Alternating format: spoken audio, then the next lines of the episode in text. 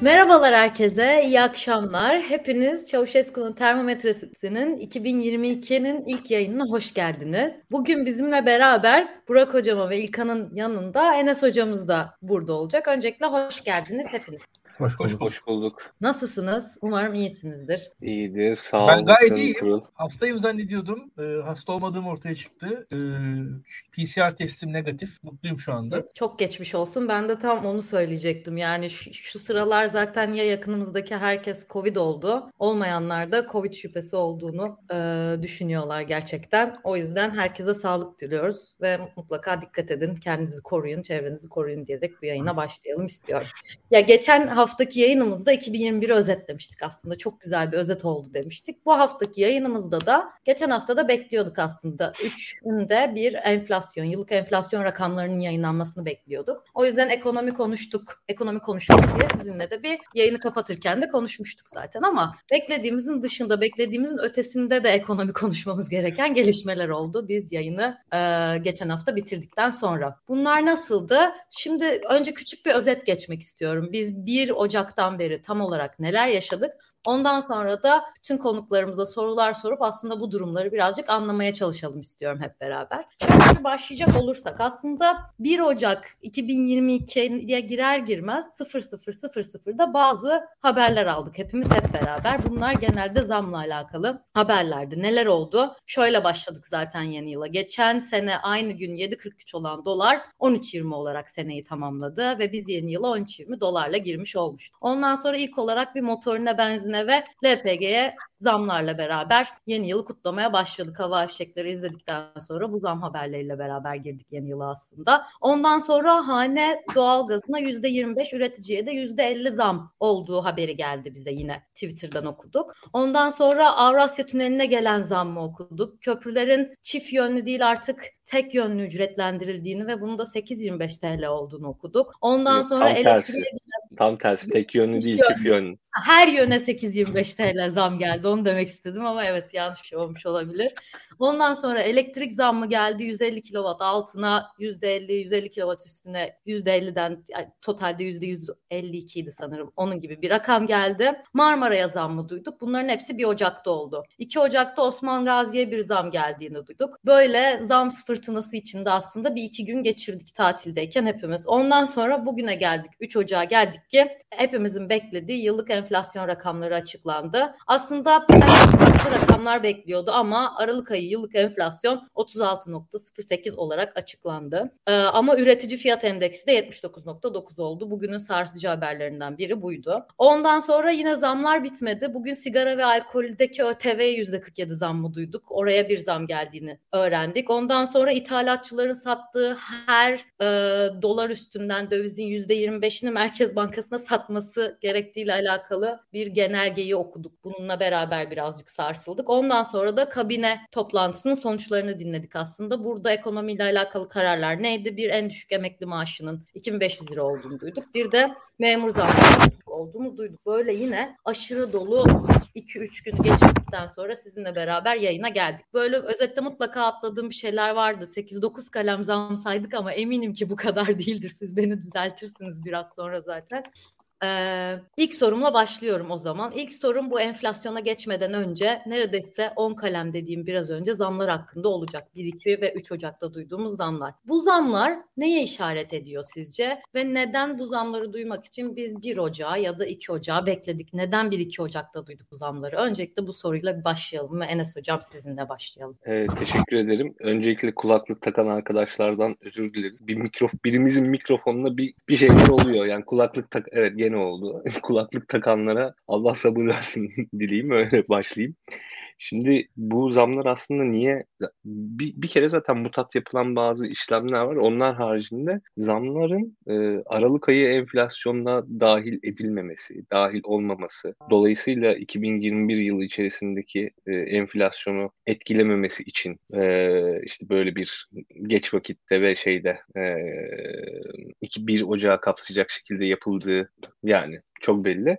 Öte yandan şey de var tabii. E, buna rağmen e, Aralık enflasyonu çok yüksek geldi. E, haliyle yıl sonu enflasyonu da yüksek geldi. E, Aralık enflasyonunun yüksek gelmesiyle ilgili de normalde şey işte enflasyon tahmini yapan çeşitli kurumlar var. Onlar çok daha fazla hesaplıyorlardı TÜİK'ten enflasyonu ama bu sefer aylık enflasyon yani çok daha yakın geldi e, farklı kurumların hesapladıklarıyla işte. Orada da e, ya ben gündüz aklıma o geldi direkt. Yani bu kadar büyük aralık enflasyon hani şeyle açıklayamadım işte ya çok tepki gördüler. O tepkilerden dolayı mı böyle yüksek açıkladılar falan filan. Ona çok inanısım gelmedi. Yani son dönemde yaşadığımız özellikle bir kuru atağı sonrasında şeye artık kesinlikle kani oldum. Ee, hani böyle eşeğini önce kaybettirir sonra buldurur tabiri var ya amiyane tabir. Yani önce işte dolar çıktı çıktı çıktı ve her zaman söylendi. Herkes söyledi. Yani Erdoğan her konuşmasında yüzde beş zıplattı doları. Yani beş zıplattı, üç indirdi, işte on zıplattı, beş indirdi vesaire büyük dengesizliklere yol açtı. Sonra da işte çok büyük bir şey satışıyla, rezerv satışıyla bu noktaya kadar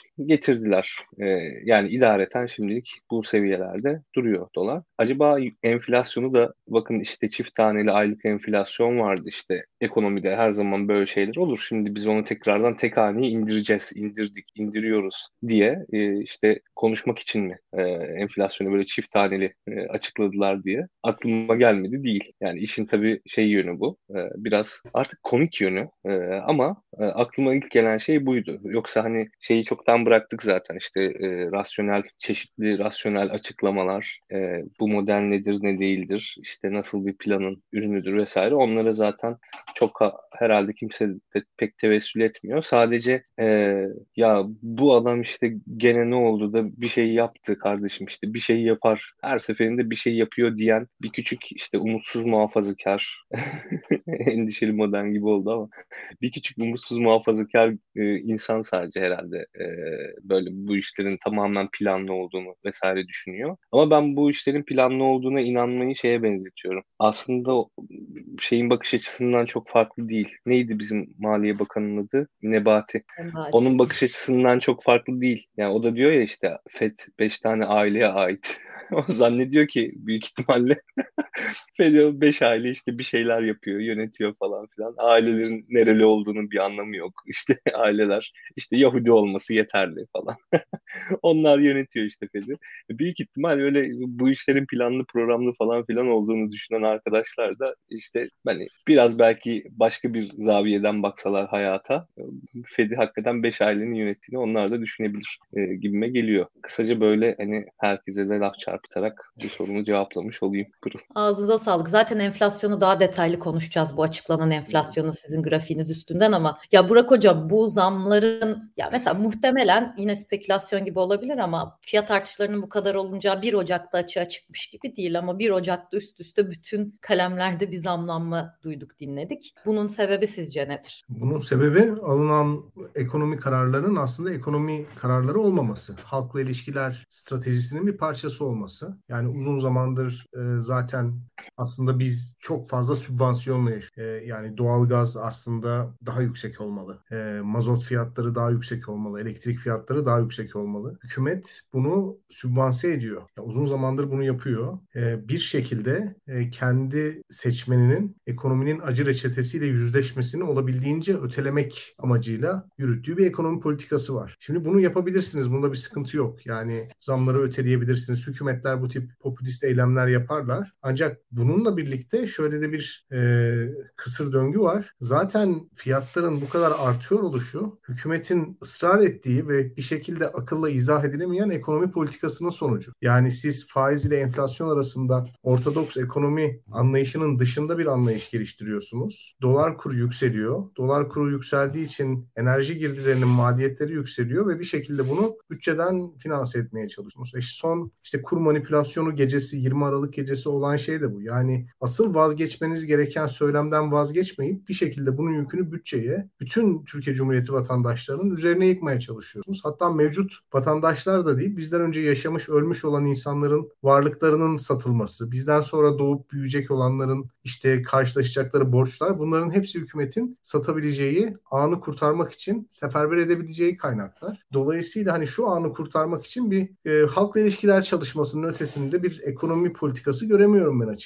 Yani bu ekonomi politikasının rasyonalitesini, ulusun menfaati açısından ne anlama geldiğini ben açıklayamıyorum. Gerçekten açıklayamıyorum. Yani faiz konusunda mesela e, Sayın Cumhurbaşkanı'nın bir ısrarı var. Fakat bu ısrar benim hayatıma olumlu bir şekilde yansımıyor. Tüketici kredileri yükseliyor. Otomobil kredileri, ev kredileri yükseliyor. Ve enteresan bir şekilde hani onun murad ettiği faizler inecek, piyasa canlanacak realitesi de olmuyor. Bunun yerine enflasyon görüyoruz. Bunun yerine maliyet artışı görüyoruz. Bunun yerine hepimiz maaşlarımızın önemli bir kısmını artık işe gitmek için harcayan insanlara dönüştük. Ya bu çok enteresan bir şey. Bakın çok ilginç bir şey söylüyorum. Maaşımızın önemli bir kısmını işe gitmek, yemek yemek, e, işte tamamıyla para kazanabilmek için bir para harcamak zorunda kalıyor insanlar. Çok ciddi anlamda. Bu lüksün de ötesinde bir şey. E, o yüzden hani burada bir sıkıntı var ve bu sıkıntıyı Cumhurbaşkanı'nın o politikasından geri adım atmamak için sürekli olarak makyajlama eğilimi ortaya çıkıyor. Fakat yani var olan bir şeyi yok edemiyorsunuz. Maliyetleri yok edemiyorsunuz. Bir şekilde bunu birisi üstlenecek. Bütçe üstlenecek tabii ki. Fakat bütçe dediğiniz e, kavram da hani halkın dışında otonom, özel başka bir kaynaktan beslenen bir kavram değil. Yine biz üstleniyoruz. Yani bütçenin sahibi de aslında bizleriz. Bizim vergilerimiz de finanse ediliyor. Dolayısıyla bir noktada halka yansıtmak zorunda kalıyorlar. Halka yansıtma stratejisi işte ne zaman zam yapılacağı, işte anketlere bakıyorlar muhtemelen e, veya işte toplumun başka bir coşkuya kapıldığı anda bunu yapmayı planlıyorlar. Mesela 20 Mart'taki bu kur operasyonundan sonra Adalet ve Kalkınma Partilerde ekonomiyi çözmüş olduklarına dair büyük bir inanış var. Halkın büyük kısmının şok olduğuna dair, büyük kısmının şapkadan yeniden tavşan çıktığına inandıklarına dair bir görüş var AK Parti'de. Çok abartıyorlar o başarıyı. Abartmakta da haklılar. Twitter'da da görüyorum. Yani hani muhalif bildiğimiz insanlar özellikle hatta şunu söyleyeyim ya muhalif genç çocuklardan bahsetmiyorum. Ya yani böyle kelli felli adamlar. Bunlar genel itibariyle ulusalcılar oluyor. Tayyip Erdoğan'ın omnipotent kişiliğine çok büyük bir anlam atfeden ve hayranlık duyan insanlar gizli gizli. Bunu da söylemek zorundayım. Onlar muhalefetin içerisinde hoşlanmadıkları insanlara bir anlamda laf çarpmak için veya onları elimine etmek için işte muhalefet bu adamların sözünü dinliyor ama gördünüz mü yine şapkadan tavşan çıkarttı gibi şeyler söylüyor. Yani Tayyip Bey'in muhalefette de alıcısı çok. Yani onu söylemek istiyorum. Dolayısıyla o heyecanla, o coşkuyla bir anlamda zamların çok da fazla etkili olmayacağını düşünüyorlar. Mesela 20 Aralık operasyonu olmadan bu zamlar yapılsaydı büyük bir tepki oluşabilirdi. Şu anda da büyük bir tepki var ama o zammın verdiği moralle bir anlamda e, bir şekilde e, o e, dolar kurundaki düşüşün verdiği moralle zamları yapıp oraya yedirebileceklerini düşünüyorlar galiba. Bu da bizi şu gerçeğe götürüyor. Son cümlemde bu olsun. Adalet ve Kalkınma Partisi ekonomiyi yönetmiyor. Adalet ve Kalkınma Partisi fakirleşmeyi yönetiyor. Fakirleşmeyi dağıtıyor. Hangi sınıfların ne kadar fakirleşeceğini, kimin bundan ne kadar etkileneceğini yönetmeye çalışıyor. Yani Adalet ve Kalkınma Partisi'nin artık Türkiye'ye verebileceği, sunabileceği bir refah projesi yok. Sadece yoksulluktan ve fakirleşmeden etkilenmeme projesi var. Bazı sınıflara bunun sözünü verebiliyor sadece. Bunun ötesinde bir şey yok. Yani evet aslında bu 1 Ocağı kalması da 20 Aralık operasyonunun çok başarılı görülmesi, ekonomiye güven endeksinin tekrar kendi içlerinde kendi baktıklarının artmasından dolayı da olabilir. Bu da çok değerli bir bakış açısıydı. İlkan sen ne düşünüyorsun bu zamlar hakkında? Mikrofonu kapalı ama. Öyle söyleyeyim. Bu zamlar pırıl ekonomiyi azıcık bilen insanlar için dehşetli bir şekilde beklenen şeylerdi zaten. Yani biz Türkiye'de e, doğalgaz fiyatları konusunda ne olur diye yayınlar yaptık. Bizim Daktilo 1980'de Arın enerji uzmanlarıyla 10 tane röportaj yaptım derdi. Enerji uzmanlarından iki tanesini biz konuk aldık. E, tek tek anlattılar Türkiye enerji meselesini, doğalgaz meselesini, elektrik fiyatları. Biz aylar önce bu yayınları yaptık. Yani hani şöyle söyleyeyim biz bu yayınları böyle kendi zevkimizden muhalefet olsun diye e, efendim işte biraz insanları kötümser hale sokalım diye bir yerlerimizde uydurarak falan yapmıyoruz. Yani burada saygın uzmanlara soruyoruz, onların görüşlerini alıyoruz, yayınlıyoruz. Bir defa yani bu böyle hani şapkadan falan da bir şey çıkartmıyorlar. Yani Türkiye'nin işte Enerji Bakanlığı müsteşarları, eski Rusya ticaret ateşeleri falan e, bize geliyorlar. Doğalgaz fiyatları şöyle şöyle değişiyor diye anlatıyorlar. Biz bunları aktarıyoruz insanlara. Yani onları aktardığınız zaman zaten çok da şaşırmıyorsun. Biraz böyle söyleyeyim. Yani bir işin bir bu tarafı var. Bir diğeri e, yani 20 Aralık yayınımızı ben kendi adıma tekrar izledim ve e, mutlu oldum. Çok da aman tanrım Tayyip Erdoğan şapkadan şapkan e, tavşan çıkarttı falan dememişiz. O açıdan e, o zaman da bu e, enflasyonların olacağı belliydi. Ben şöyle söyleyeyim. Enes'in bir açıklamasının üzerine durmak lazım. Çift tane enflasyonu Aralık ayına bakan makul ekonomistler bakıp ya burada bir çift tane enflasyon yaşanıyor diye görüyorlardı. Açıklanır mıydı açıklanmaz mıydı? Mesele o. Açıklamak durumunda kaldılar bence. Onu söyleyeyim ben. Çünkü şu anda e, rakamlarla oynama e, marjlarını da tüketmiş durumdalar. O kadar rahat rakamlarla artık oynayamazlar diye düşünüyorum. Bir çok ciddi güven sorunları var. Güveni tekrar tesis etmeleri gerekiyor. Yani güven derken şu e, bir defa döviz garantili mevduat vesaire işlerine girdiler ya şu. Yani o, o, o işlerde artık rakamlara dair e, belli bir güvenin verilmesi lazım hükümet tarafından diye düşünüyorum. Şu andan sonra rakamlarla eskisi kadar o yani o rakamlarla oynama rahatlıklarını da biraz kaybettiler aslında. Onun muhtemelen farkındalardır diye tahmin ediyorum. Çünkü bu rakamlarla fazla oynarlarsa bundan sonra e, yani çok, çok riskli hareketler yaptıkları için kendi kendilerini tekrar krize sokabilir hükümet. Yani o eskisi kadar rahat. Yani enflasyon %28 iken %12 yıllık açıklayan zamanlardaki kadar rahat değil e, hükümetimiz diye düşünüyorum ben. Bir işin o tarafı var. Yani o zaman da zaten o yayınlarda biraz onun iddialı haliyle e, çift tane açıklayacaklardır diye tahmin etmiştim ve açıkladılar. Yani biraz o tarafı var. Artık bundan sonra çok da fazla rahat oynayamazlar bu, bu rakamlarla. Çift tane evet. ve devam edelim. Ee,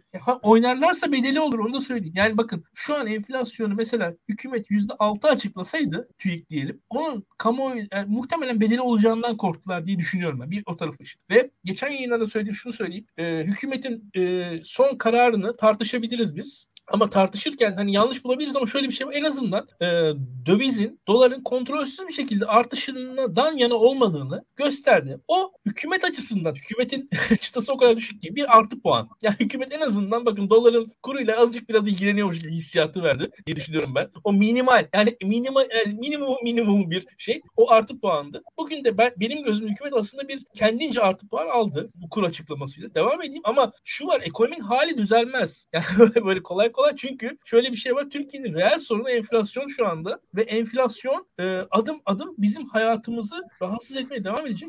Devam edelim. Bir şey daha Oraya geleceğiz enflasyona şimdi. Şu da zamlarda şey yapalım. Enflasyona geldiğimizde konuşalım. Tekrar şey yaparım. Ben tam sana bir şey soracaktım. Onunla alakalı konuştum. Bizim ilk yayınlarımızda da konuşmuştuk ama Arın'la da siz çok konuştunuz aslında. Doğalgaza ve elektriğe bir kısıtlama dünya çapında beklenen bir şey vardı zaten yani. Doğalgaz sıkıntısı ve elektrik sıkıntısı yaşanacağı bekleniyordu. Bir de üstünde bu ekonomik durum olunca bu yaşanan zamları aslında bekliyorduk bir noktada biz diyorsun değil mi? Öyle anlayabilirim senin dediğini.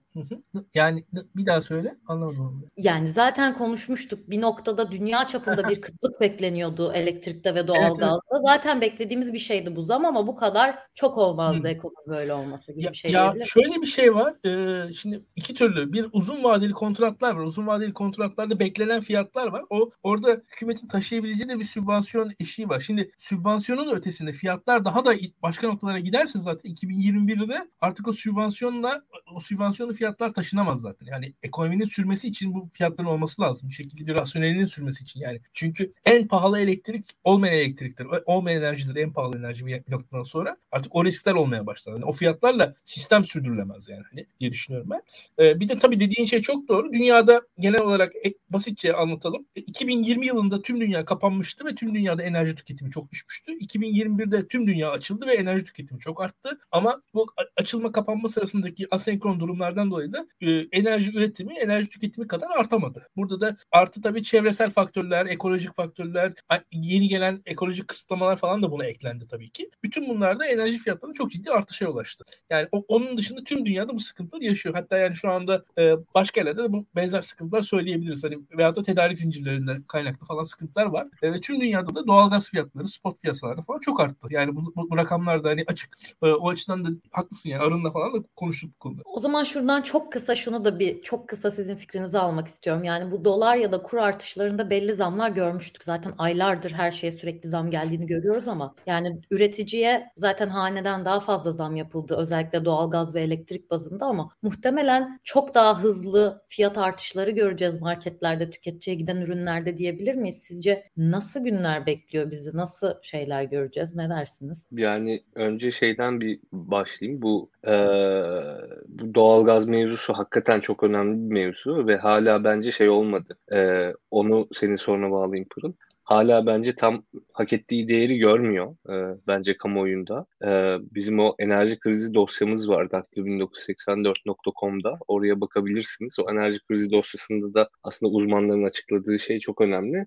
Biz hala Rusya ile bir doğal gaz anlaşması yapma aşamasında değiliz. O, o ayrı bir sıkıntı. Yani işte bu gemiyle taşınan e, sıvı doğalgaz işte Katar'dan vesaire Cezayir'den alınan spot piyasalardan alınan doğalgaz. Gerçi Katar'la uzun vadeli bir anlaşma varmış ama o da yine e, Rusya'dan alınan doğalgazdan daha pahalı bir doğalgaz. Eğer Rusya ile bir uygun fiyatlı anlaşma sağlanamazsa büyük ihtimal bu doğalgaz zamlarının devamı çok daha yüksek bir şekilde gelecek. Öte yandan yakın tarihte bir OPEC toplantısı var. Onu da takip etmek ayrı bir şey. Hani o da ayrı bir durum. Onu da takip edeceğiz benzin işte petrol fiyatları için. O ikisinden de hani olumlu bir şey çıkma ihtimali böyle hafiften e, zor gibi duruyor. Ama bakalım yani. E, Bilgehan'ın söylediği bir şey vardı. Bu gelirimizin çoğunu yaşamak için harcıyoruz diye. Ben, ben onu ona takıldım. Şöyle ki gündüz de aslında başka bir yanında Nation Man'in yanında söylemiştim. Ya bu bu kanalı açtığımızdan beri daha doğrusu Daktilo 1984'ü kurduğumuzdan beri benim en çok kullandığım, vurguladığım konsept şey orta direk. orta direk konsepti. Yani o işte Kemal Sunal filmlerindeki falan filan olur ya orta direk. Yani dürüst insan işte memur falan ama hiçbir şekilde geçinemiyor. E normalde o insanların işte devlet memurlarını falan işte öğretmen şu bu bunların işte normal bir şekilde geçinebilmesi falan filan lazım. Şimdi tekrar oraya döndük biz. Yani bu şey değil. Yani Türkiye'deki orta gelir grubu eridi diyoruz ya bu tam işte aslında onun yansıması. Orta gelir grubu diye bir şey neredeyse yok yani. Aşağı doğru itildi orta gelir grubu. Eğer siz tasarruf edemiyorsanız gelirinizin bir miktarını kendi kişisel zevkleriniz ya da işte kişisel gelişiminiz için falan harcayamıyorsanız bu, bu, burada bir orta direkten söz edilemez. Ki zaten şeyi bile görüyoruz. İnsanlar üniversiteyi bitiriyor, işe güce giriyor, şu oluyor, bu oluyor falan. Hala annesiyle babasıyla falan oturuyor. Ee, işte bir yerde şey yapıyor, e, onlardan kopamıyor ya da arkadaşlarıyla ortak ev tutuyor vesaire. Yani böyle bir sürü böyle paylaşımlı evlerde kalmalar vesaire. Bu nedenlerle e, şey olmuyor maalesef. E, orta direk e, tabiri yok. Zamlar konusunda da bu zamlar daha nasıl yansır konusunu iki şeyle işte hem bu doğalgaz vesaire enerji fiyatları hem de şimdi bu asgari ücreti büyük bir zam yapıldı. Memurlarla ilgili de gene görece büyük diyebileceğimiz bir zam gelecek. Bu öyle bir döngü ki yani eğer e, bir önceki yılın enflasyonuna göre sürekli siz zam yaparsanız üstüne refah payı da eklerseniz ekonominizi daha verimli hale getiremediğiniz sürece bu aslında başka bir enflasyonist baskı yaratır. Şimdi bu zamlar yapılmasın vesaire falan filan demiyorum. Normalde zam dediğin şey hedeflenen enflasyona göre yapılır. Tabii şimdi ama bizim hedeflenen enflasyon %5 olduğu için hani %5'e göre zam da yapılamaz yani şu ortamda haliyle. Bu insanlık dışı bir şey. Ama normalde işte geçmiş yılın enflasyonunu ekleyelim. Üstüne refah payı ekleyelim. Üstüne bilmem ne sözleşmesi payı ekleyelim vesaire. Eğer bu süreçte zam yapmaya, bu şekilde zam yapmaya devam edeceksek o zaman enflasyonun sadece kur baskısı, sadece işte verimsizlik, sadece işte ithal ürünler şu bu falan filan değil. Aynı zamanda bu piyasadaki e, TL bollaşmasından dolayı da hani bu sadece kredi bollaşması değil işte bu maaşlar vesilesiyle de bollaşabilir Türk lirası. Onun sayesinde de biraz enflasyon üzerinde yukarı yönlü baskı oluşacak. O nedenle e, bu gelir artışı zaten hani çok kısa bir sürede eriyor aldığımız zamlar. O e, üstüne işte siz tekrar zam verip işte sürekli o gelir kaybını kompanse etmeye çalıştıkça bu sefer o 80'lerin 90'ların kronik kronik işte enflasyon zam, enflasyon zam döngüsüne girmiş bulunuyorsunuz. Burada hükümetin yapacağı şey gayet basitti yani. Şimdi bunu yapmamak için hani o Nebati'nin gözlerindeki ışıltı vardı ya işte faizi artırmadan doları düşürecek bir yol buldum. E, doları düşürecek bir yol buldun da kardeşim sen bizi bir enflasyonist baskıya sokuyorsun. Sürekli enflasyonu düşüremediğin için zam yapıyorsun. Zam yaptığın için enflasyon yükseliyor. E, tekrar enflasyon yükseldiği için tekrar zam yapmak zorunda kalacaksın. E, yani sen bunu bizi buna soktun. Tamam mı? Sen normalde yapman gereken şey enflasyonu düşürmek. Enflasyonu düşürmek için kullanabileceğin araçlar belli. Bunları çok etkin bir şekilde kullanmak. Dolan başlı yollara sapmamak. Enflasyon düşük olduğu için de daha az işte insanlar üzerinde, insanın gelirleri üzerinde falan bir zam baskısı oluşacak. E sen bir yandan da böyle gereksiz işte kredi vesaire falan filan o çok verimsiz kullanıldı biliyorsunuz. Kredi garanti fonu bu e, olayları. Onları da azaltacaksın. Yani piyasada sen bu kadar TL bollaşmasına, Türk lirası bollaşmasına izin vermeyecektin doları düşürmek için, şunu yapmak için, bunu yapmak için ki bu zaten çok geçici bir şey. Yani rezervleri de sattın, şu da oldu, bu da oldu. Şimdi satılan her rezerv bu sefer şeye sebep oluyor. Senin Merkez Bankası'nın aslında sözünün etkinliği, işte yaptığı politikaların, yarattığı politikaların etkinliğinin falan filan da azalmasına sebep oluyor. Bizi böyle saçma bir döngünün içine sokuyorlar. Yani enflasyon, zam, üstüne kurumların erimesi vesaire falan filan. Yani belki bunun üzerine 20-30 tane şey yazılır, bir saat konuşulur ama bu döngünün mekanizması bu yani. Biraz önce anlattığım şey. Buradan enflasyon düşüşü falan filan çıkmaz.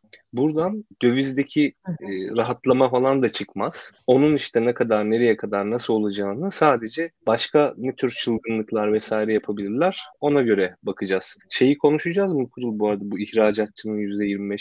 Evet. Şey. Evet. Tamam, o, o, o da bence bugün yani. açıklanan ve sizin tweetinizi de okudum. Onu da soracağım size. Yani dediğiniz gibi bir döngü içindeyiz. Bu arada Burak Hoca'nın dediği şeye ben de inanılmaz katılıyorum. Bugüne kadar hep şey yapıyorduk. Yok faturamın maaşı, yaşam bedellerimin maaşı ama ilk defa gerçekten işe gitme, gidip gelme maaşım noktasına geldik. Sadece işe gidip gelirken ki giderlerimizi karşılayacak düzeye geldi zaten maaşlar. Siz hocam nasıl buluyorsunuz ileride birazcık da belki halkın tepkisi olarak çünkü muhtemelen çok daha hızlı fiyat artışları görmeye başlayacağız ki biraz önce okudum Paşa Bahçe hemen mesela fiyat zamlarını yapmış haklı olarak full doğalgaz üretiyorlar falan. %40 zam yapmış. Bir arkadaş bana da yazdı da %40 zam yapmış cam fiyatlarına Paşa Bahçe. Bunu dile getirir misiniz demiş. Dile getirmiş olayım. Ya bir şey söyleyemiyorum ben fiyatların artışına dair. Yani nereye kadar artar bu sarmaldan çıkabilir miyiz? Bu benim ihtisas alanım değil. Ee, ama şunu görebiliyorum. Yani Türkiye'deki sorun da biraz ekonomik bir sorun değil. Siyaseten bir sorun yaşıyoruz. O siyaset psikolojisinin bu sorunları çözebileceği kanaatinde de değilim.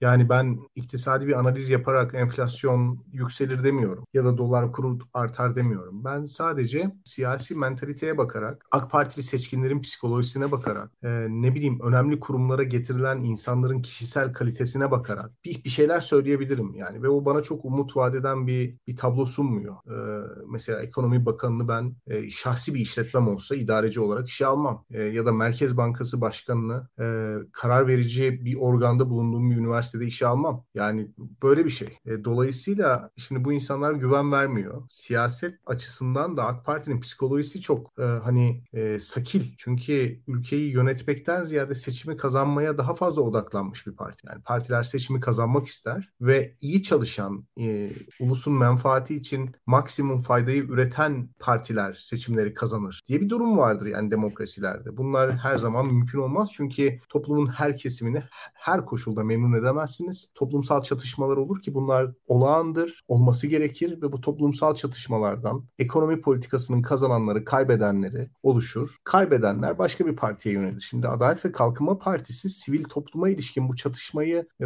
reddediyor. E, siyasal alana dair çatışmayı da reddediyor. Yani bir parlamento kültürünü de e, ilga ettiler, askıya aldılar. Öte taraftan siyaset yapmak isteyen partileri de sürekli olarak kriminalleştiriyorlar. Sürekli olarak onları da tehdit altında tutuyorlar. Ve e, hangi çıkar grubuna e, doğrudan temas ettiğine bakmaksızın e, sadece kendi kafasındaki ortalama seçmeni mutlu edebilmek için yani kurgusal bir insan var, bir AKP insanı var. E, o insanı mutlu edebilmek için bir takım adımlar atıyorlar. Yani o yüzden bu ulus açısından bir ekonomi politikasına değil AKP açısından bir seçim stratejisine dönüşüyor. E, seçim de önemli. Yani birçok arkadaşın söylediği gibi seçim e, yapılması yapılmaması meselesinin ötesinde Tayyip Bey oluşturduğu koalisyonun içerisindeki meşruluğunu popülaritesinden alan bir isim. Yani o makinenin oy getiren e, kısmı, oy getiren ne, ne diyeyim, oy getiren ayağı Tayyip Bey tarafından temsil ediliyor. Yani burada Devlet Bahçeli'nin oynadığı bir rol var, Perinçey'in oynadığı bir rol var, işte Mehmet Ağar'ın oynadığı bir rol var, Soylu'nun oynadığı, hepsi bir rol oynuyor. O makine içerisinde de Tayyip Erdoğan'ın görevi de oy getirmek. Yani oy getirerek makineyi beslemek. Dolayısıyla ekonomi politikası tamamıyla e, işte anketlere göre e,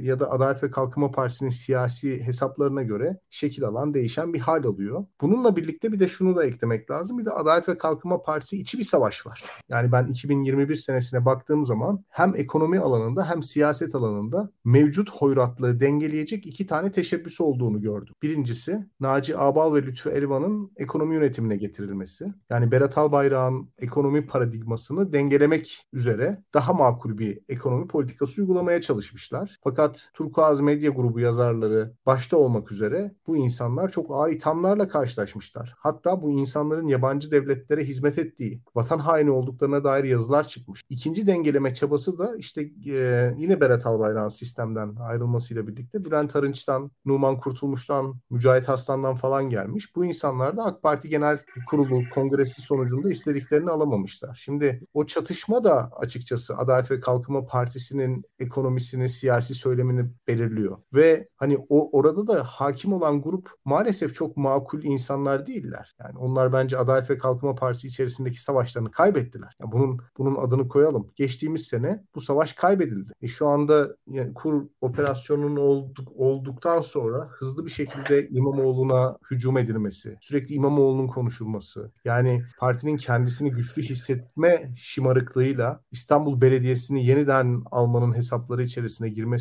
hatta İstanbul İl Teşkilatı'nın da buna çanak tutacak bir takım imajlar paylaşması falan. Hep bu siyasi çılgınlığın sonucu. O yüzden Adalet ve Kalkınma Partisi'nin psikolojisi ekonomiyi iyi yönetmeye müsait bir psikoloji değil. Yani bunun adını koymak lazım. Çünkü o ekip yani şu anda hakim olan ekip ne eşit yurttaşlık, ne modern devlet, ne kanun hakimiyeti, ne hukuk devleti bu kavramlara çok aşina değil. Onların istediği patrimonyal, geleneksel sultanlıklara benzeyen bir kişinin yetkiyi elinde bulundurduğu, etrafındaki yakın çevresindeki insanların da ona yaslanarak keyfi bir şekilde zenginleştiği, egemenlik kurduğu bir sistem yani. Bundan daha komplike bir şey yok. Dolayısıyla hani oradan bir ekonomik mucize çıkmaz.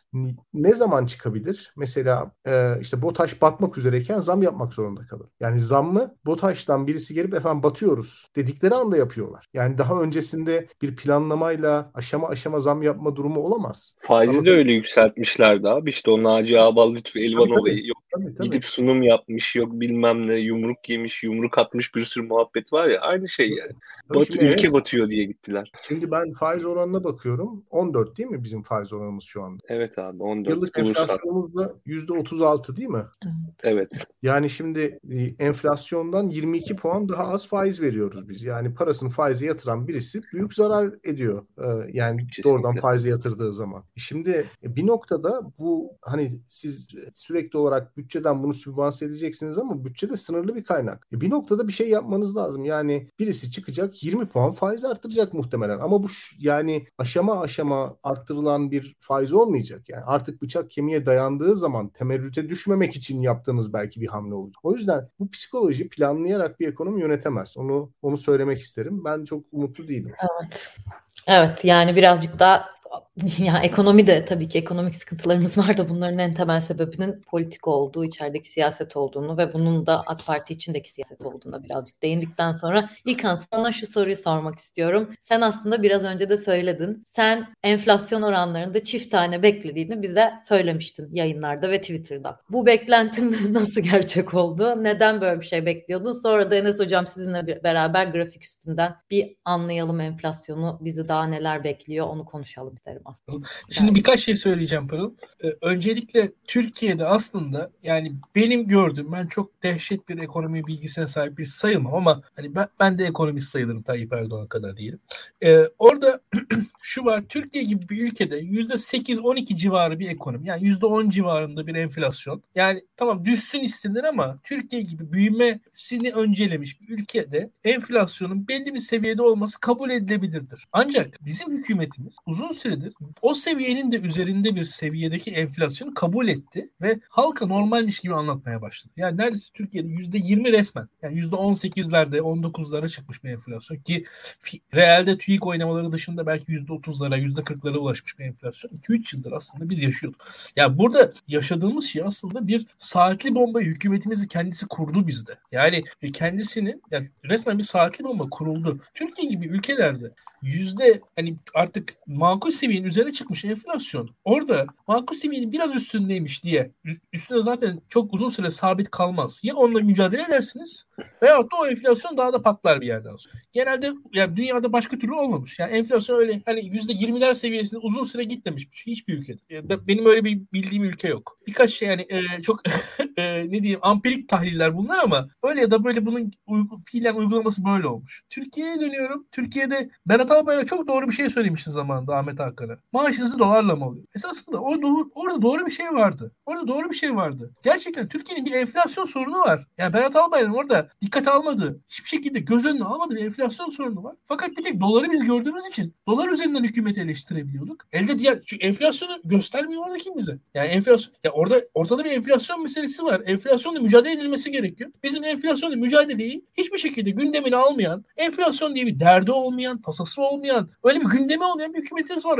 yıllardır. Ya hala yok. İyi kötü dolar gözüküyor diye dolar enflasyonla mücadeleyi TÜİK'in rakamlarla oynamasını bıraktılar. Sonunda TÜİK'in oynayamadığı bir rakam vardı dolar kuru. Dolar kuru artıyordu, azalıyordu. Onun nedeni artık enflasyon olmaya başladı. E, o şekilde algılanmaya başladı. En sonunda da dolar kuru stabil hale getirdiklerince sanki enflasyonu durduracaklarını sanmaya başladılar. Artık olay tersine döndü. Bakın şunu söyleyeyim. Şu anki halde enflasyon yani doları kur stabil olsa dahi bundan sonra enflasyon devam edecek. Yani ve bu geçmiş yaşanan enflasyonlar Enes çok doğru söylüyor. Yani ge- gerçekleşen enflasyon ve beklenen enflasyon. Şimdi iki tane enflasyon rakamı var. Şimdi, ve zammı hangisine göre yapacaksınız? Bu soruyla beraber zaten e, geçmiş enflasyon gelecek enflasyon doğurabilir bundan sonra ve giderek de artabilir bu. Türkiye şartlarında bu acıdır. Enflasyon çünkü pırıl kullanılmış bir kaynak. Türkiye'nin aslında Harvard parmağı savurduğu bir kaynak anlamına gelir.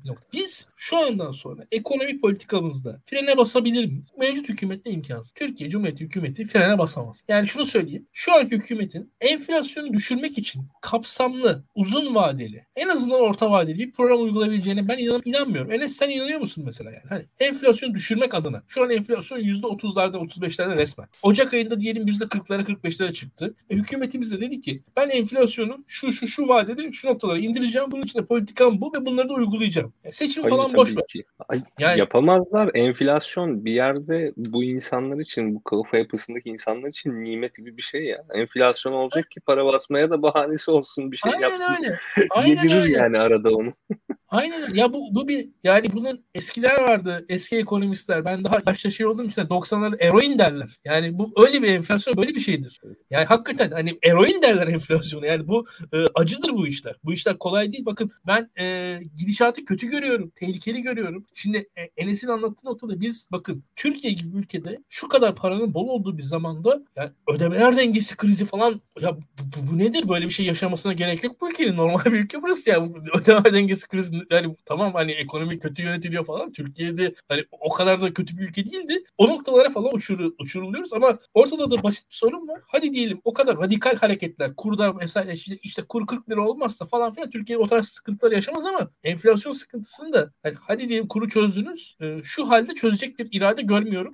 Onu da söyleyeyim yani bu hükümetin öyle e, o iradesi yok bir defa ve enflasyon sorununu idrak etmiş durumda değiliz biz daha diye düşünüyorum. Çünkü basitçe hatırlayalım. Eskiden neydi? Eskiden bizim hükümetlerimiz çıkardı. Paket açıklarlar. Ekonomi kötü derdi. Biz şunları şunu yapacağız. Ekonomi düzelteceğiz. Henüz daha ekonomi kötü diyen bir hükümet yok ortada. Yani hani ve bunları bunları yapıp ekonomi düzelteceğim falan diyecek bir irade de zaten yok. Öyle bir ikna çabası yok. Aksine e, dış güçler, e, şartlar, maruz kalınanlar üzerine anlatılan bir ekonomi var şu an karşımızda diye düşünüyorum. Evet şimdi tam demişken bu enflasyon sorunu nedir? Yani bu şeyde yaşadığımız enflasyon sorunu sizce nedir hocam? Nasıl yorumlarız bu enflasyonu? Siz ne dersiniz? Birazcık da bunu konuşalım artık. Hepimizin anlamaya ihtiyacı var biraz. Bana mı dedin Pırıl? Evet evet size dedim Enes hocam ya. Şu Evet, enflasyonu tamam. bize grafik üzerinden bir anlatır mısınız? Nedir Ha bu şeyi e, ya aslında o grafik şey e, ya gündüz ben bir şey paylaştım da bu tüketici enflasyonu, üretici enflasyonu ve faiz arasındaki ilişki. Şimdi bunu zaten 100 yıldır falan konuşuyoruz ya. işte hani 101. yılımızda da böyle bir grafikle e, bu konuşmalarımızı taçlandırayım istedim.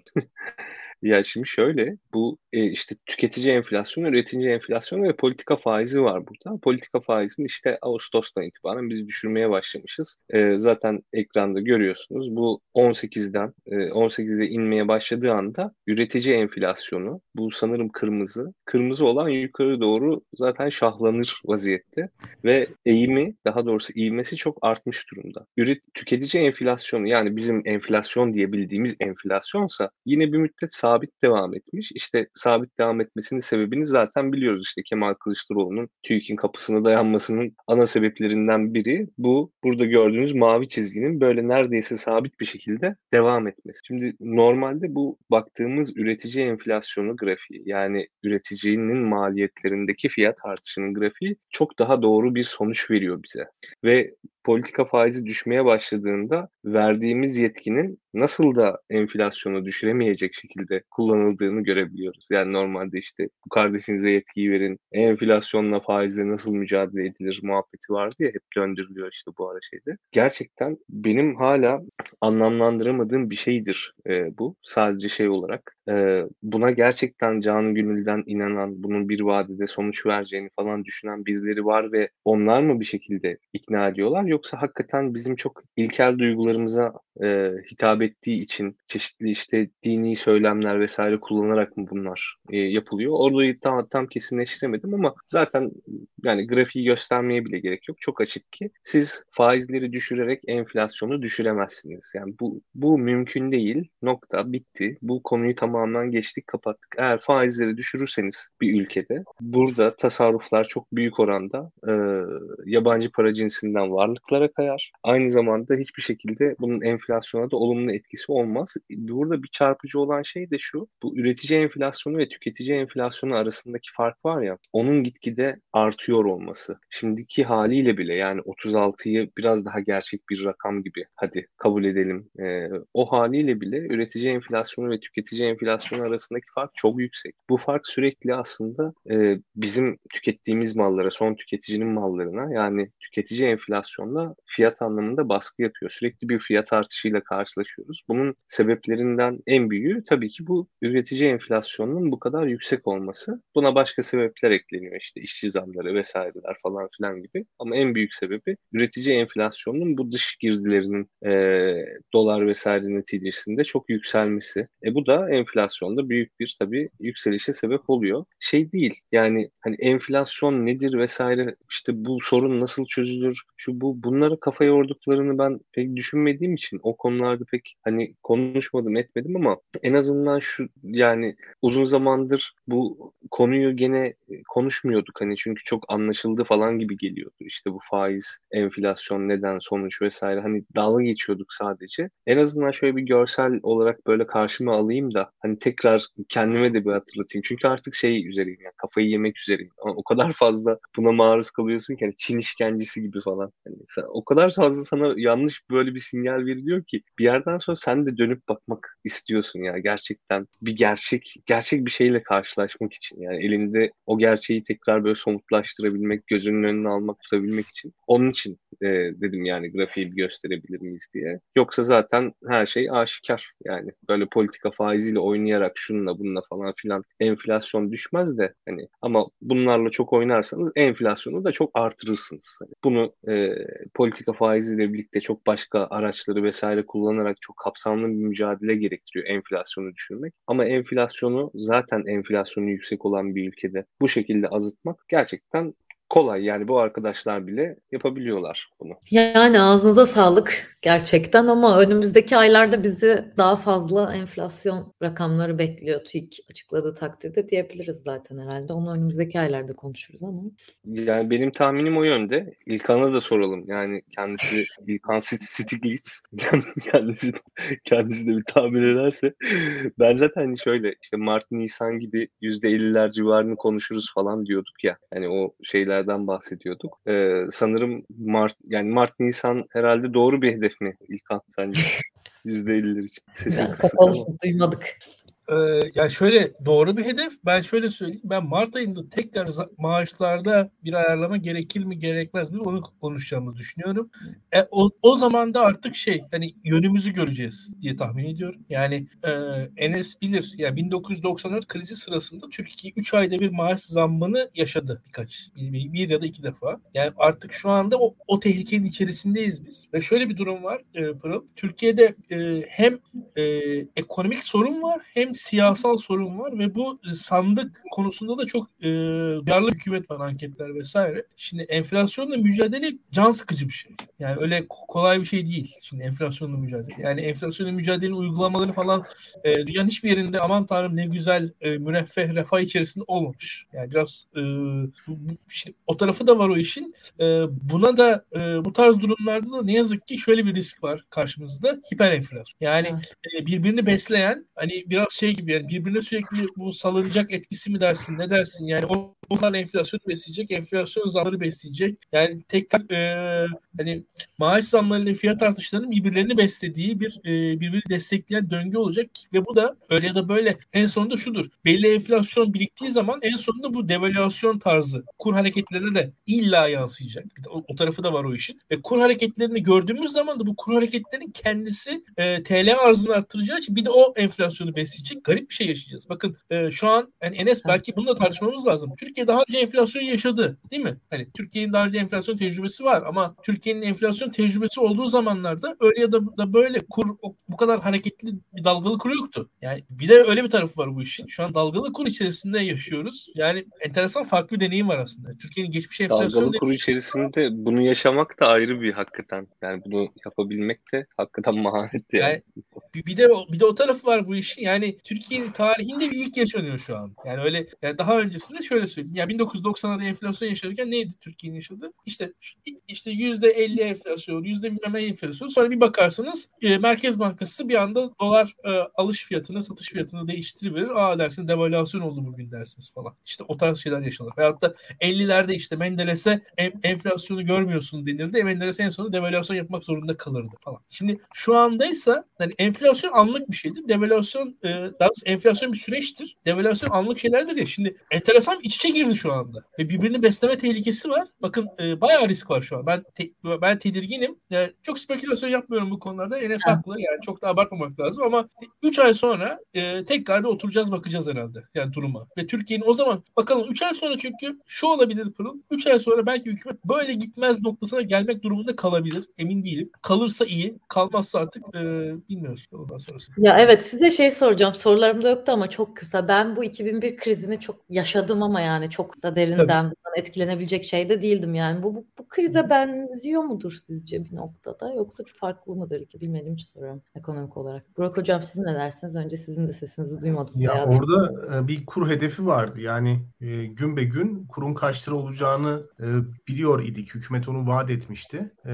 Hatta nar ekonomisi olmakla suçlanmıştı Türkiye. Ama hükümet öngörülebilirliği sağlamak için kontrollü bir kur stratejisi uyguluyordu. Kontrollü kur stratejisini sürdürebilmek de biraz zor. O yüzden bildiğim kadarıyla faizler çok bir, yani bir, bir sorun olunca o fiyatı tutturmakta faizler uçup gitmişti ve ertesi gün fiyatlar 670 bin liradan 1 milyon 700 bin liraya mı ne çıkmıştı yani. Öyle bir durum vardı hatırlayabildiğim kadarıyla. Ee, benim yaşım müsait bunları hatırlıyorum. Ee, 94'ü mü diyorsun sen abi 2001'i mi? 2001 2001 2001'i. 2001 değil mi? Tabii. Evet, doğru. Bir de benim babam e, ticaretle uğraşıyordu. E, o zamanlar böyle çok büyük inşaatlar yapıyordu ve epey dolar borcu vardı. Ondan dolayı ta, biliyorum rakamlara hakimim. E, yani o zaman epey bir piyasa şok geçirmişti. Tabii o, o zamandan bir farkı var. E, birincisi o dönemde medya özgürdü. Yani insanların sıkıntılarını ve ekonomik tabloyu e, net bir şekilde ekrana yansıtıyorlardı. Hatta o günlerin en önemli figürü bence Reha Muhtar'dır. Yani bu bu işin çok fazla ekmeğini yedi ekonomik krizin. Her akşam dram haberleri izlerdik biz. E, dolayısıyla böyle hükümetin bir karartması yoktu açık söylemek gerekirse. E, sadece şöyle bir şey olmuştu. Milli Güvenlik Kurulu ekonomik kriz yaşanırken e, Televole gibi magazin hayatını ekrana taşıyan yayınların bir anlamda disipline edilmesi gerektiğini düşünmüştü. Halkın bir sosyal patlamaya evrilecek bir tepki geliştirmemesi için. Böyle bir şeyler vardı. Yani hani çok şaşalı bir hayat televizyonlarda verilmesin ki insanlar huzursuz olmasınlar. Bir sosyal patlamaya dönüşmesin. Ama medya özgürdü. İkincisi hükümet yanlış yaptığını ve ortada bir sorun olduğunu kabul edip teknik bir çözüm arayışına girmişti. Kemal Derviş'in gelmesi böyle oldu ve Kemal Derviş'e siyasi bir destek verdi. Şimdi krizlerde alınacak bu tip acı reçeteler, acı tedbirler siyasi bir destek bulmakta çoğu zaman zorlanır. Çünkü partiler o siyasi destekleri kendi oylarından bir anlamda fedakarlık yaparak veriyorlar. Ama o dönemdeki devlet zihniyeti çok daha bence vatanseverdi. Çünkü e, yani partiler kendi bencil çıkarlarından ziyade bir şekilde ulusal bir ekonomi politikası yürütmeyi tercih ettiler. Açık konuşmak gerekirse böyle bir durum vardı. E, uluslararası akademik indekslere göre de zaten bunun sonucunda yani Adalet ve Kalkınma Partisi iktidara geldiği zaman Türkiye'de state quality açısından çok iyi bir yerde olduğunu görüyoruz. Yani mesela bugün tartıştığımız mülakat gibi konular ya da kamu ihaleleri gibi konular bir önceki hükümet tarafından çok net bir şekilde sonuçlandırılmıştı. KPSS sınavının gelmesi, Dünya Bankası'nın ve e, IMF'in yardımıyla bir kamu ihale kanununun geçirilmesi, yine e, İlkan hatırlar o 2002 yazında Avrupa Birliği reform paketlerinin mecliste görüşülmesi, idamın kaldırılması Türkiye'de. Ya bunların hepsi aslında çok önemli gelişmeler. Mesela Kürtçe e, televizyon, Kürtçe yayın meselesi. Yani Adalet ve Kalkınma Partisi değil, bir önceki hükümet döneminde oldu bütün bunlar ve Avrupa Birliği giriş sürecinde oldu. E, dolayısıyla devlet kalitesi açısından çok önemli bir yerdeydik. Krizle yüzleştiler ve krize yönelik çok teknik bir çözüm buldular. E, fakat dediğim gibi o çözüm partilerin siyasi kredisini çok aşındırdı. Biraz da Devlet Bahçeli'nin erken seçim ilan etmesiyle birlikte insanlar atılan adımların olumlu taraflarını görmeden seçime gittiler ve DSP ve ANAP gibi partileri cezalandırdılar. Mesela bir sene sonra seçime gidilseydi yani vaktinde olsaydı ANAP'ın bu kadar düşük oy alacağını ben düşünmüyorum. Yani hani ANAP bir şekilde toparlayabilirdi ya da başka ittifaklar içerisinde onunla bilinirdi. Partiler bunun siyasi bedelini ödediler ve 2002'ye geldiğimizde aslında çok temel kurumsal reformlar yapılmış. Devlet kalitesi açısından iyi bir Türkiye Adalet ve Kalkınma Partisi'nin kucağına teslim edilmişti. Bugün mesela e, Ruşen Çakır galiba işte AKP Türkiye'yi aldığı yere mi bırakıyor gibi bir program yapmış. Aslında değil. Yani AKP Türkiye'yi aldığı yere bırakamaz. Yani AKP'nin aldığı Türkiye'de kurumların otonomisi sağlanmış, bütçe disiplini sağlanmış, kamu personeli sistemi oturmuş, kamu ihale kanunu pırıl pırıl bir şekilde bu adamların kucağına teslim edilmiş. Kurumsal kapasitesi yüksek bir devlet vardı. Yani sadece rasyolara bakarak işte enflasyon %30 o yüzden 2002'de aldıkları böyle bir şey yok. Böyle bir şey yok. Yani tarihi yanlış okuyoruz. Hani sürekli olarak Türk aydınının ve akademisyeninin Türk tarihini yani Cumhuriyet tarihini sürekli olarak e, tek parametreyle okuma gibi bir alışkanlığı vardır mesela. Demokrasi mi otokrasi mi? Veya enflasyon mu deflasyon? Böyle, böyle bir alışkanlığımız var bizim bilmiyorum niye. Yani çoklu parametrelerle okuyamıyoruz. E, ben ona katılmıyorum. Yani mesela 2001 krizi hakikaten bir krizdi. 90'ların yükünü hem siyasi hem ekonomik yükünü barındıran bir krizdi. E, fakat o krizden çıkış stratejisini, çıkış psikolojisini hakikaten çok olumlu bulduğumu söylemeliyim. Yani bir önceki hükümetin ortakları çok makul davrandılar ve çok temel reformlar yaptılar Türkiye'de. Biraz ekonominin ömrünü uzattı. 2000'lerin ilk 10 senesinde yaşadığımız refah bence biraz da bunun sonucuydu. Açık konuşmak gerekirse. Belki biraz da bunun sonucuydu. Adalet ve Kalkınma Partisi ilk döneminde mesela bu politikaya sadık kaldı. Sadık kalması bir tercih miydi, zorunluluk muydu ayrı bir konu. Bence zorunluluktu yani. Bunun onun dışında bir politika izleyemezdi. Ordunun e, rolü itibariyle yani. Ordu Adalet ve Kalkınma Partisi üzerinde o kadar baskın siyasi partiler üzerinde baskın bir role sahipti ki e, AKP'nin ekonomiyi iyi idare etmek dışında bir seçeneği yoktu zaten tutunabilmek açısından. Yani aksi takdirde en ufak bir başarısızlıkta elemine olacaktı. Hatta yine siz hatırlamayabilirsiniz Pırıl. 2007 seçimlerinde yani bir Demokrat Parti meselesi vardı anketlerde %14-15 çıkan. Yani Adalet ve Kalkınma Partisi tek başına iktidarı 2007'de kaybediyordu. Bu Anayasa Mahkemesi'nin falan müdahalesi olmasa Mehmet Ağar'la Erkan Mumcu ters düşmese çok daha farklı yerlere gidebilirdi. Ama yani dediğim gibi o krizden çıkıldı. Krizden çıkıldıktan sonra bir kurumsal kapasite inşa edildi. Adalet ve Kalkınma Partisi de ordunun etkisini savuşturabilmek için o programa sadık kalmak zorunda kaldı. Bence biz aslında şu anda ordunun AKP ile girdiği rekabetten oluşan bir özgürlük, bir refah ortamını insanlar özlüyor olabilir. Ve buna AKP'nin ilk dönemi diyor olabilir. Aslında o çatışma, o konflikt bir, bir ne yarattı? Bir power vacuum yarattı ve orada bir özgürlük, bir refah dönemi oluştu. Zorunlu olarak oluştu. Ne zaman ki bu denge değişti ve asker siyasi sistemden dışlandıktan sonra yerine siyasi reka- rekabet, sivil toplum, hukukun üstünlüğü, anayasa mahkemesinin bağımsızlığı gibi kurumlar ihdas edilemeyince ekonomi yozlaşmış bir siyasetin etkisiyle gittikçe kötüleşti.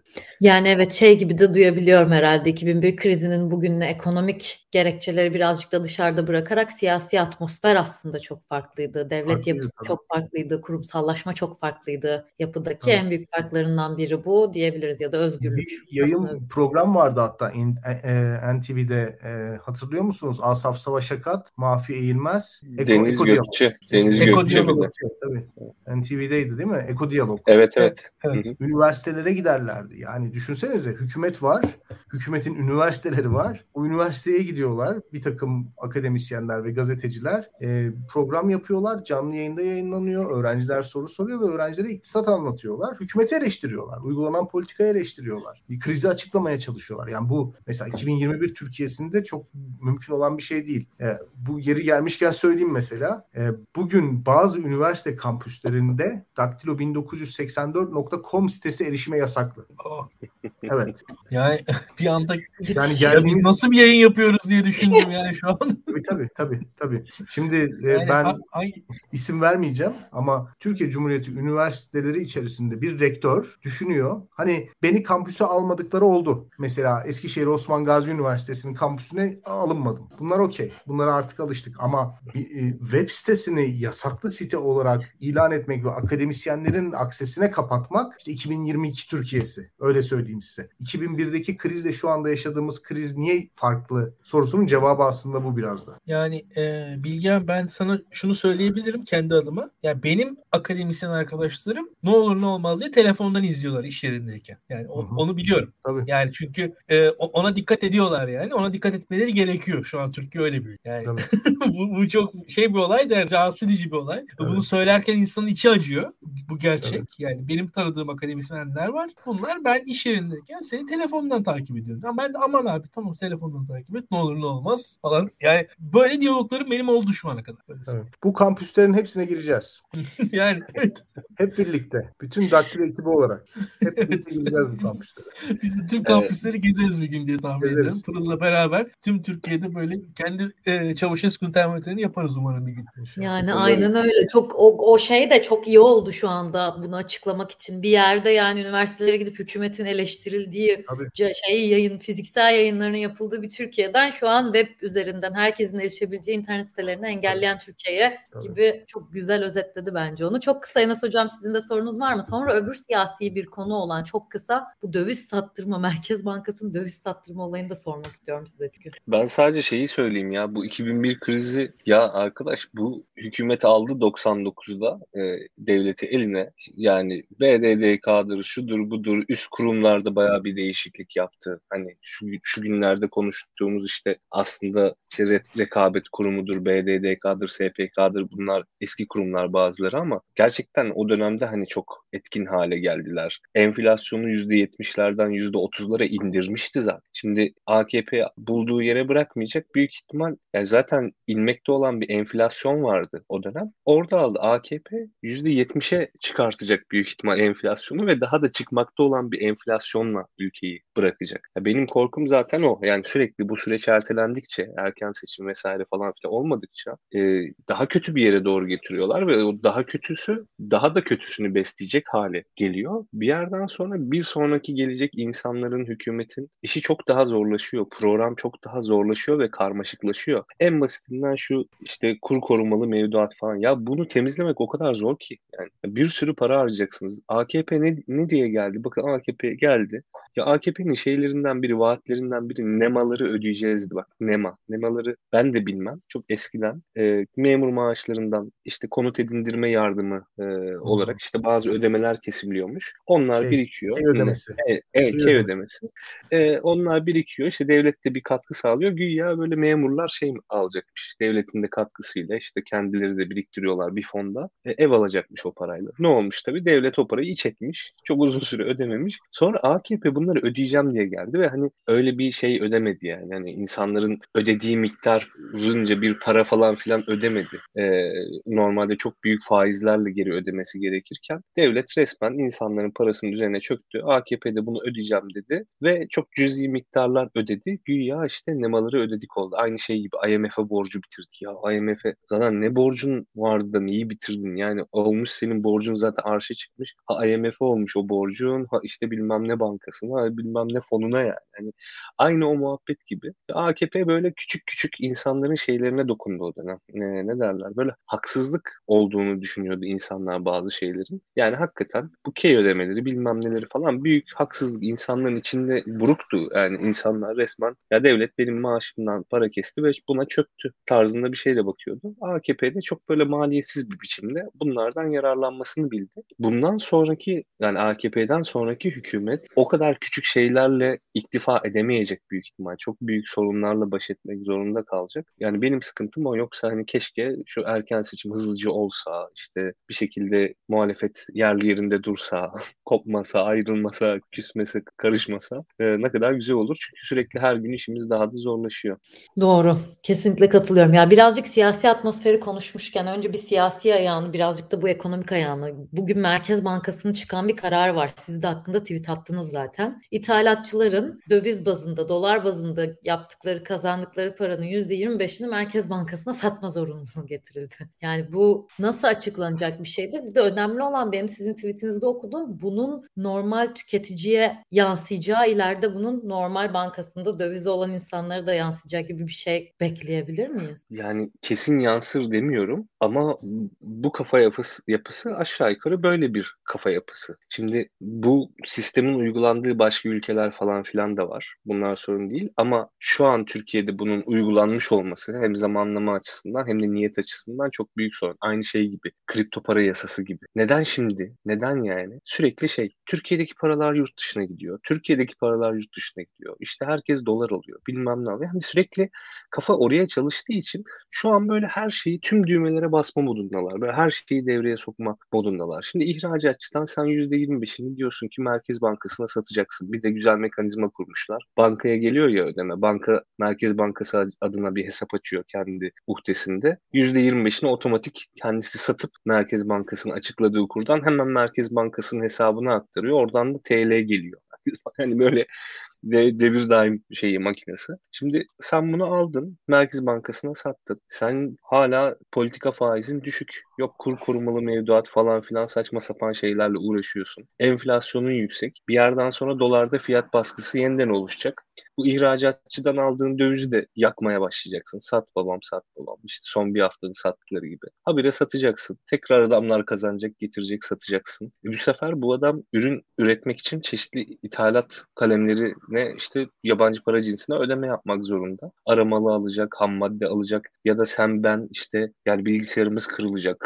ne bileyim yani araba ihtiyacımız olacak falan. Sürekli döviz ihtiyacımız da devam edecek. Şirketlerin de devam edecek. Ne yapacaksın? Sen şimdi zaten Merkez Bankası'ndaki dövizi habire yakıyorsun piyasaya satıp. Ama bu dövizi alan hane halkı vesaire ya da işte kurumlarda onu tekrar satmak istemiyor. Çünkü sana güven yok. Yani piyasada satılabilir döviz yok. Herkes onu mevduatında tutuyor, bankasında tutuyor, kasasında tutuyor vesaire. İşte çeşitli metotlarla farklı yerlerde tutuyor. Piyasadaki dövizi azaltıyorsun sürekli Merkez Bankası olarak döviz satarak. Yani böyle saçma bir şeye evirdin ortadaki güvensizlikten dolayı. Yeniden döviz ihtiyacı olanlar bu nedenle dövizin fiyatı fiyatını sürekli yükseltecekler. Hatırlarsanız bu son kur şeyinde e, atağında esasen ne oluyordu? Kimse dövizini satmak istemediği için herkes alım yönlü işlem yaptığı için çok hızlı bir ivmeyle artıyordu. Yine öyle bir süreç yaşatabilirler. Bu sefer ne yapacaksın? Diyeceksin ki %50'sini sat Merkez Bankası'na. ihracattan elde ettiğin gelirin %50'sini Türk lirasına çevireceksin.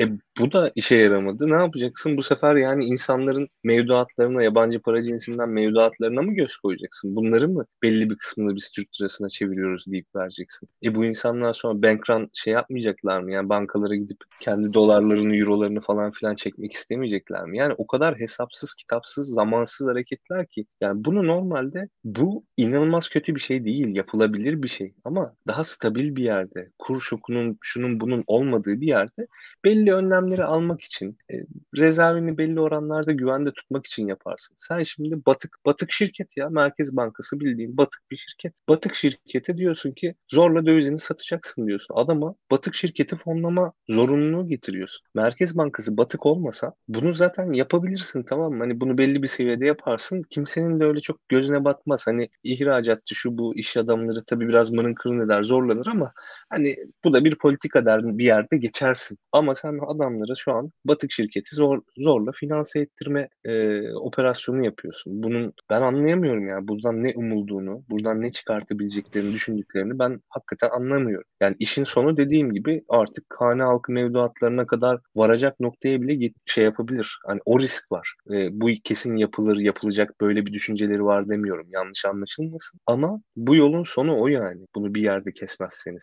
Yani evet muhtemelen Merkez Bankası'nın rezervleri de Merkez Bankası'nın durumu bu kadar vahim diyebiliriz bunu yapacak yani bu kadar vahim diyebiliriz. İlkan sen bir şey söyleyeceksin herhalde bu konuda. Evet. E, Enes'e bir soru soracağım. Şimdi şu an bizim Merkez Bankamızın net olarak eksi rezervi olduğu söyleniyor. Ama Merkez Bankamız bir yandan da dolar satmayı başarabiliyor eksi rezervdeyken. Şimdi öyle bir şey ki Türkiye'nin dahiyane ekonomi yönetimi sayesinde biz yani pratik olarak neredeyse dolar basmanın yolunu buldu hükümet. Bu eksi rezervde dolar satabiliyorsanız bunun sonu o. Şimdi, ama bu, bu şöyle bir durum var. Herhangi bir risk risk anında e, çözümü yok bunun. Yani ha, çok kötü bir noktaya gidebilir.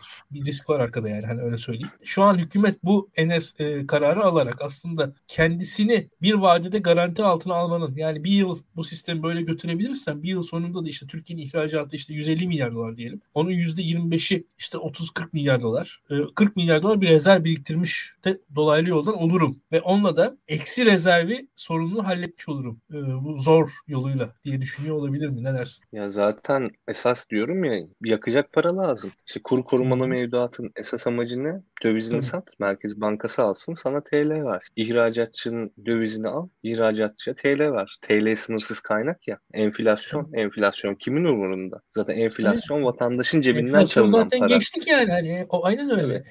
Evet. enflasyon bir de vatandaşın cebinden çalınan para. Devletin tam aksine cebine giren para. Tamam mı? Hani adam basıyor çünkü parayı. Yani para matbaası olanın kazandığı bir oyun enflasyon. Kesinlikle haklısın. Bir, hani banknot matbaamız olsaydı enflasyon bize de yarardı. Hani deniyor kime yarar enflasyon falan. Arada onu söyleyenler oluyor.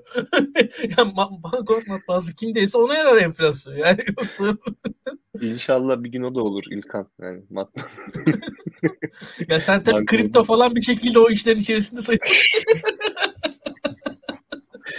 Yok yani aslında demek istediğim şu yani hakikaten adamın dolarını al TL ver, dolarını al TL ver sürekli aynı şey tamam mı? Hani sürekli ceza şeye kesiliyor. Tasarruf mu ettin? Dolarını ver. Ürün mü sattın? Dolarını ver. Tamam Ya kardeşim niye sürekli hani tasarruf sahibinden işte ihracatçıdan şundan niye herkesten dolar alıyorsunuz ya? Sonra doları ne yapıyorsunuz? Piyasaya salıyorsunuz tamam mı? Hani ihtiyacı olan hani ihtiyacı olmaktan kastım şey yatırım amaçlı tasarruf amaçlı tutandan bahsetmiyorum. Yani gerçekten o doları alıp yurt dışına işte bir para gönderip falan filan oradan ürün alıp burada işleyip daha katma değerli bir şekilde satacak olana ulaşmayacağı neredeyse kesin tamam mı? Hani piyasaya bu saldığın para kontrolsüz bir para. Bunu sen piyasaya programlanabilir bir şekilde salamazsın zaten. Ha, veriyorsun bankalara. Bankalardan da sen ben o işte yani kim alırsa onlar alıyor. Ama ihtiyacı olanın sürekli ihtiyacı var zaten. Tamam mı? Sen sürekli bu ihtiyacı daha da büyütüyorsun, besliyorsun üzülüyorsun adamın elinden sürekli dolarını çekip çekip aldığın için. Hani şey yarın bir gün e, şey de yapacaklar büyük ihtimalle. Dolarını aldık ama dolar artarsa o arada senin tekrar dolara ihtiyacın olduğunda sana ucuzdan dolar satacağız tamam mı? Şimdi böyle enteresan araçlar. İşte neden onu diyecek? İşte dolarını aldım hani bak bak şeyi de koruyorum. Çünkü bunu yapabilecek güç var elinde. Basar TL'yi verir, verir adama. Hani o aradaki farkı kur arttıysa oradan karşılarım diye düşünür. O arada enflasyon zıplamış mı hoplamış mı umurunda olmaz. Yani her şey ellerinde o şey banknotun kaynağının bulunmasına yani ona bağlıyorlar. Nihayetinde iş oraya gidiyor ama bir yandan da sürekli inşallah dolar artmaz. Doların artmaması için ne yapalım? Yani şu kurdukları sistemin hepsi bir şekilde doların yani kontrol dışı bir şekilde artmamasına bağlı. O da vatandaşın bir şekilde ekonomiye güvenmesine veya iktidardan çok korkmasına bağlı. Şimdi güven oluşturmaya çalışıyorlar. Korkum o ki bir yerden sonra bu güveni oluşturmayınca, oluşturamadıklarını görünce korku oluşturmaya başlayacaklar. Eğer korkup hani artık sen vazgeçeceksin bir şeylerden. Bunun olmasını bekleyecekler. İnşallah o aşamaya gelmeden bir şekilde işte erken seçim şu bu olur da hani kurtulur gideriz. Onu hep mesela hep son zamanlarda söylüyorum. İnşallah dolar yeniden 15 lirayı geçmez falan. Yani ne yapacakları konusunda çünkü şeyim yok artık. Hani e, böyle o korku iklimi yaratma konusundaki çekincelerinin ortadan kalkmaya başladığı bir sürece doğru evrilebilir gibisinden böyle aklıma bir şeyler geliyor hani sürekli. Yani tabii ki içerideki tepkisinden ziyade de bu bu kadar Merkez Bankası'nın yaptığı şeyler insanların ya da ihracatçının parasını bozma zorunluluğu falan dışarıda da yatırımcıya da sanırım zaten bir güven verme konusunda. Ya zaten güvenmiyorlar şu anda Türkiye ekonomisinde. Aynen, kimse kalmadı ki. Şeye ama ekstra bir güvensizlik de oluşturuyor diyebiliriz belki.